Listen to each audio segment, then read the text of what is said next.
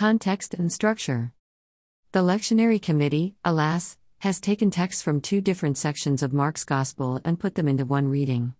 Mark 6 1 6 is the conclusion of a section that begins in Mark 3, either verses 1 6 or 7 13, depending on the commentator. Mark 6 7 13 begins a new section that may run through the end of chapter 8. In addition, Mark 6 7 13 may be the first part of another Markan sandwich, including the sending of the disciples and the death of John the Baptist. Therefore, in our reading, we get an incomplete version of that sending and may have to fill in the results through our sermons in order to get a fuller picture. Indeed, it is difficult to understand the discipleship mission in Mark in depth without a brief mention of the execution of John the Baptist. We will return to this text in more detail next week, but it's helpful to read it now. Herod Antipas is convinced that Jesus is John the Baptist back from the dead to haunt and taunt him. This allows Mark to insert a flashback reporting what happened to John, an event that was hinted at briefly earlier in Mark's account. Photo by Thiago Schlemper on Pexels.com. Just for clarity, Let's remember that one of the main issues for Mark's account is Jesus' identity. We get a preview of the conversation in Mark 8 as we listen in on the panicked conclusions of Herod Antipas. The same speculations that later come from the disciples now echo in Herod's council chambers. But Herod's conclusion is clear. This is the beheaded John, back to make his life a living hell. For the reader, Moloney, 2001 writes The issue has been raised of the relationship between John the Baptist and Jesus, and with it the awareness that as the Baptist went to death, so also must Jesus. Perhaps we can see that in the midst of the missionary success of the disciples, the shadow of the cross still looms. Discipleship has both rewards and costs, and the cost is everything. I can't help but think about Bonhoeffer's oft quoted line. When Jesus calls a person, Bonhoeffer asserts, Jesus bids that one to come and die. John's martyrdom not only prefigured Jesus' death, Moloney, 2001 writes, it also prefigures the death of anyone who would come after him. The one who comes not to be served but to serve is the one who gives his life as a ransom for many. And we who are baptized into Christ's death and resurrection are called to die to self in order to live to Christ. John's execution foreshadows a number of elements in Jesus' suffering and death, as Moloney notes. Both John and Jesus are put to death by rulers who regard them as good and holy men.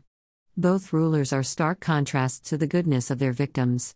Neither John nor Jesus gives in to the pressure either of the crowds or the rulers.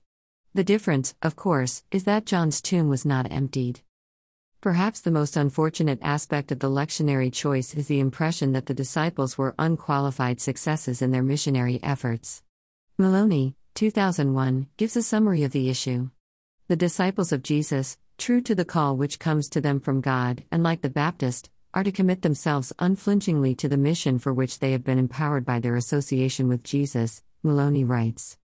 As with the Baptist, it will cost them no less than everything, he continues. Despite the good signs that accompanied the initial response of disciples to Jesus' call, he argues, they show the signs of their inability to accept all the consequences of that call. They return to Jesus, he concludes, the source of all they do and say, with whose mission they are privileged to be associated, to tell him everything they have done. As Moloney notes, these are the same disciples who panicked in the boat in chapter 4. I would add that they are the ones who can't figure out who touched Jesus' garment. They are, perhaps, wondering along with the local folks where Jesus gets his power.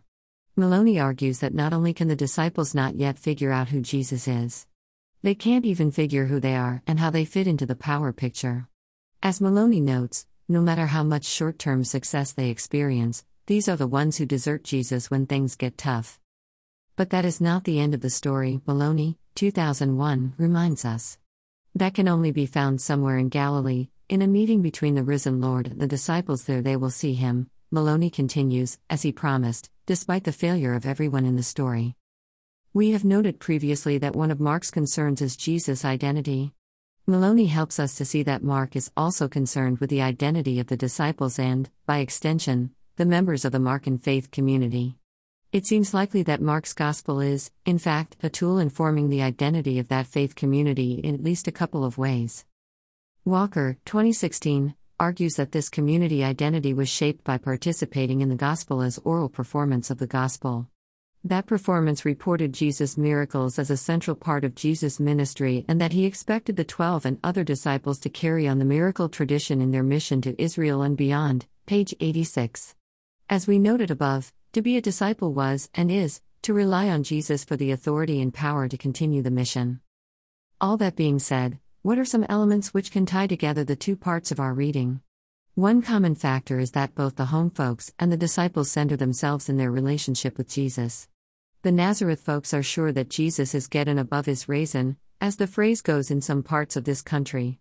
They are sure his identity and anchoring must come from the home territory. Anything beyond that is suspect. We will talk further about this in the next section. But the salient point here is that the home folks are convinced that their reality defines reality. The Nazareth perspective is the definition of normal, rational, and acceptable. They know the true, the good, and the beautiful when they see it, because their experience defines all of the above. This Nazareth centric perspective means that they cannot see Jesus beyond his origins. Nor can they put their trust in him to do the works of the kingdom among them. The disciples are apparently sure that they are the ones doing the works of power on their mission. They are like me when we got our first remote control for a television. My dad told me to stomp my foot. The channel on the set magically changed. He told me to do it again, and the channel changed again. I was certain that I had developed a channel changing superpower. My dad let me figure out reality for myself, which took a bit. Parents and grandparents have engaged in variations of this game, I suspect, for as long as there have been parents and grandparents. I'm not suggesting that Jesus was messing with the disciples here, although I imagine he did on occasion. Instead, I'm pointing out how easy it is for us to assume that we have the power to make something happen, when in fact that power comes to us from God through Jesus in the Spirit. When good things happen, I want to take the credit for making them happen. When bad things happen, I want God to take the blame. We know that in Mark's Gospel account, this overreach on the part of the disciples will reach a climax in chapter 8. Jesus describes the necessity of his confrontation with the powers of sin, death, and the devil on the cross. Peter takes him aside to straighten out this troubling line of thought. Jesus names him Satan and identifies the power that seeks to convince us that we are the center, in charge of the universe. It's not much of a stretch for us to think about life in our congregations. How easy it is to believe that our local perspective is the definition of what is normal, acceptable, and right. How easy it is for us to treat anything from the outside as perverse. That is also the perspective we have adopted as white people in a cultural where whiteness is centered as normal and worshipped as supreme. The problem in Nazareth and in our white churches is the idolatrous worship of what we think we know for sure. And we think that we are the ones who will make our lives, our churches, and our history turn out right. We invest so much in finding the right path, program, procedure, or plan to make our congregations grow. As we learned earlier in Mark, most of the time our best strategy is to get ourselves out of the way, out of the center, so the kingdom can arrive and flourish as God intends. Of course, we really hate that. The good news is that even though we all respond with such resistance, the reign of God has come and is growing among us. Even in our childish self centeredness as disciples, Jesus invites us to come along and to be changed by the journey. References and resources Bruce Malina, Richard L. Rohrbaugh. Social Science Commentary on the Synoptic Gospels. Kindle edition. Moloney, F. 2001. Mark 6 6b 30, Mission, the Baptist, and Failure. The Catholic Biblical Quarterly, 63 4, 647 663. Retrieved June 23, 2021, from http colon slash slash www.jstor.org slash stable slash 4372751. Walker, B. 2016. Performing Miracles, Discipleship and the Miracle Tradition of Jesus. Transformation, 33 2, 85 98. Retrieved June 23, 2021, from https colon slash slash www.jstor.org slash stable slash 9008863. Wright, N. T. Mark for Everyone, The New Testament for Everyone. Westminster John Knox Press. Kindle edition.